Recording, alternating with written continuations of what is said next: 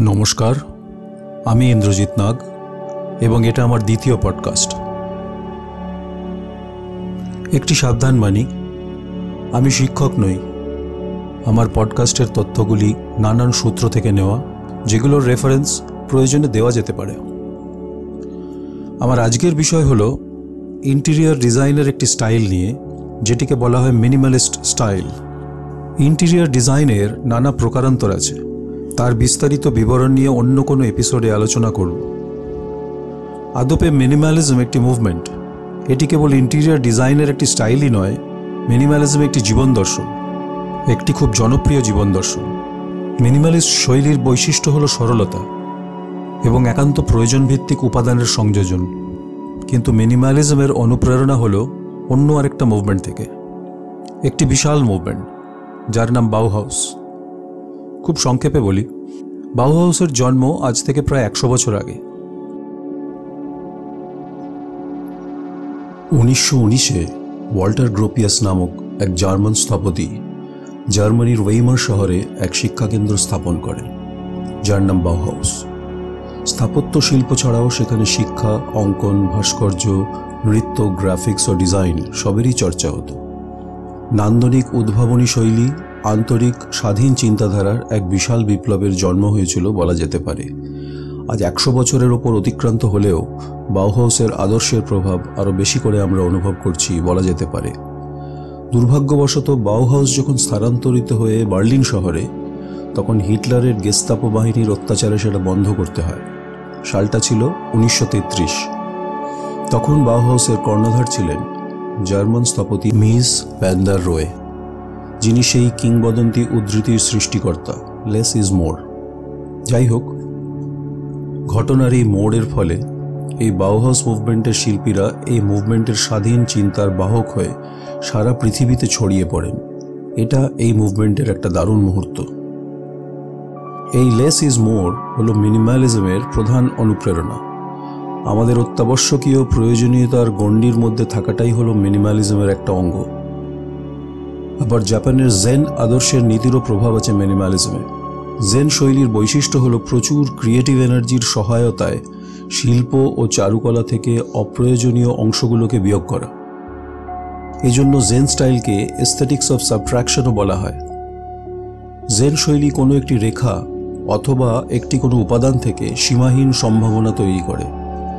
এছাড়াও স্ক্যান্ডিনেভিয়ান ডিজাইনের সরলতা এবং মিড সেঞ্চুরি মডার্নের কারুশিল্পের প্রাধান্যেরও যোগ আছে মিনিমালিস্ট ইন্টেরিয়ার ডিজাইনে উনিশশো ষাট দশকে মিনিমালিজমের জনপ্রিয়তা বাড়তে থাকে এবং মিনিমালিজমের পরিভাষার আওতায় আসে সাহিত্য, অঙ্কন, স্থাপত্য, নান্দনিক ডিজাইন ও সৃজনশীল চিন্তাধারা।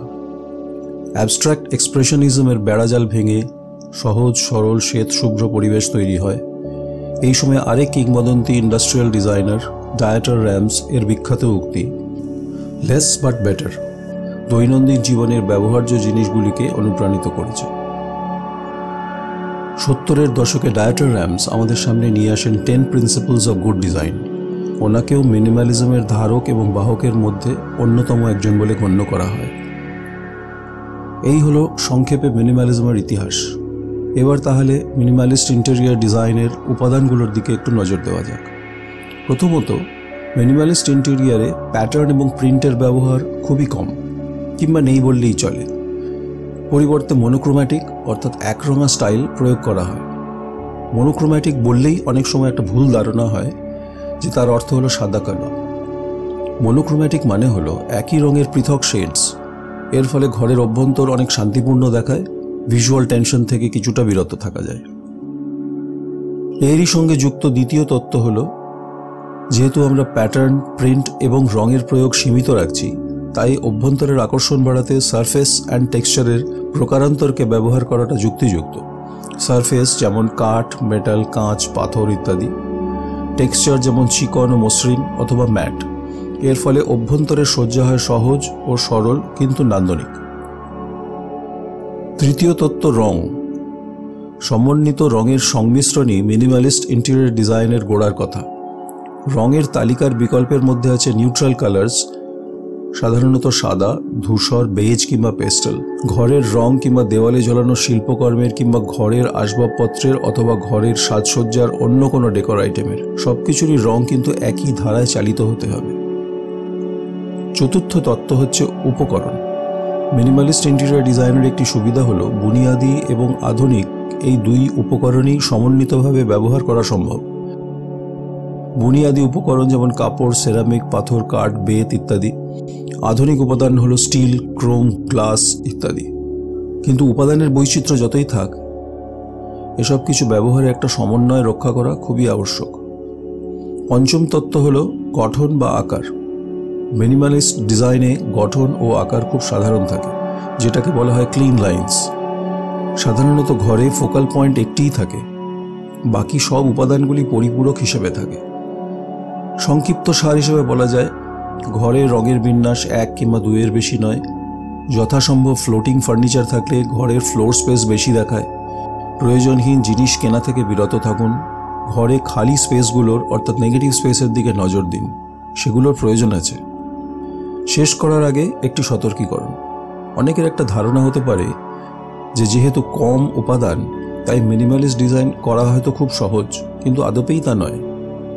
খালি উপাদান কম করলেই ডিজাইন আকর্ষক হয় না। অনেক কিছু বিবেচনা করেই তবে একটি বাসযোগ্য এবং নান্দনিক স্পেস তৈরি হয়। এবং সেজন্য অভিজ্ঞ ইন্টেরিয়র ডিজাইনারের প্রয়োজন। ধন্যবাদ। আশা করি আবার কোনো নতুন তথ্য নিয়ে আপনাদের সামনে আসতে পারব।